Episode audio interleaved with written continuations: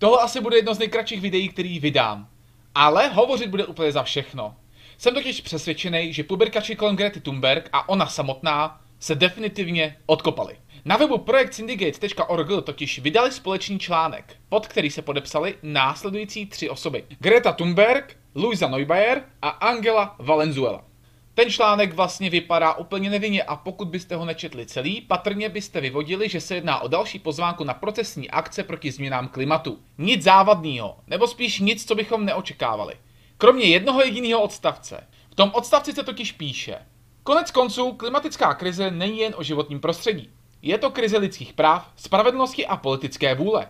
Koloniální, rasistické a patriarchální systémy útlaku jej vytvořili a podporovali. Musíme je všechny rozebrat. Naši političtí vůdci se již nemohou vyhýbat své odpovědnosti. A já jsem vás varoval, že multikulturní fanatici, antirasističtí superaktivisti a ekologičtí alarmisté jsou jedni a ty samí lidé.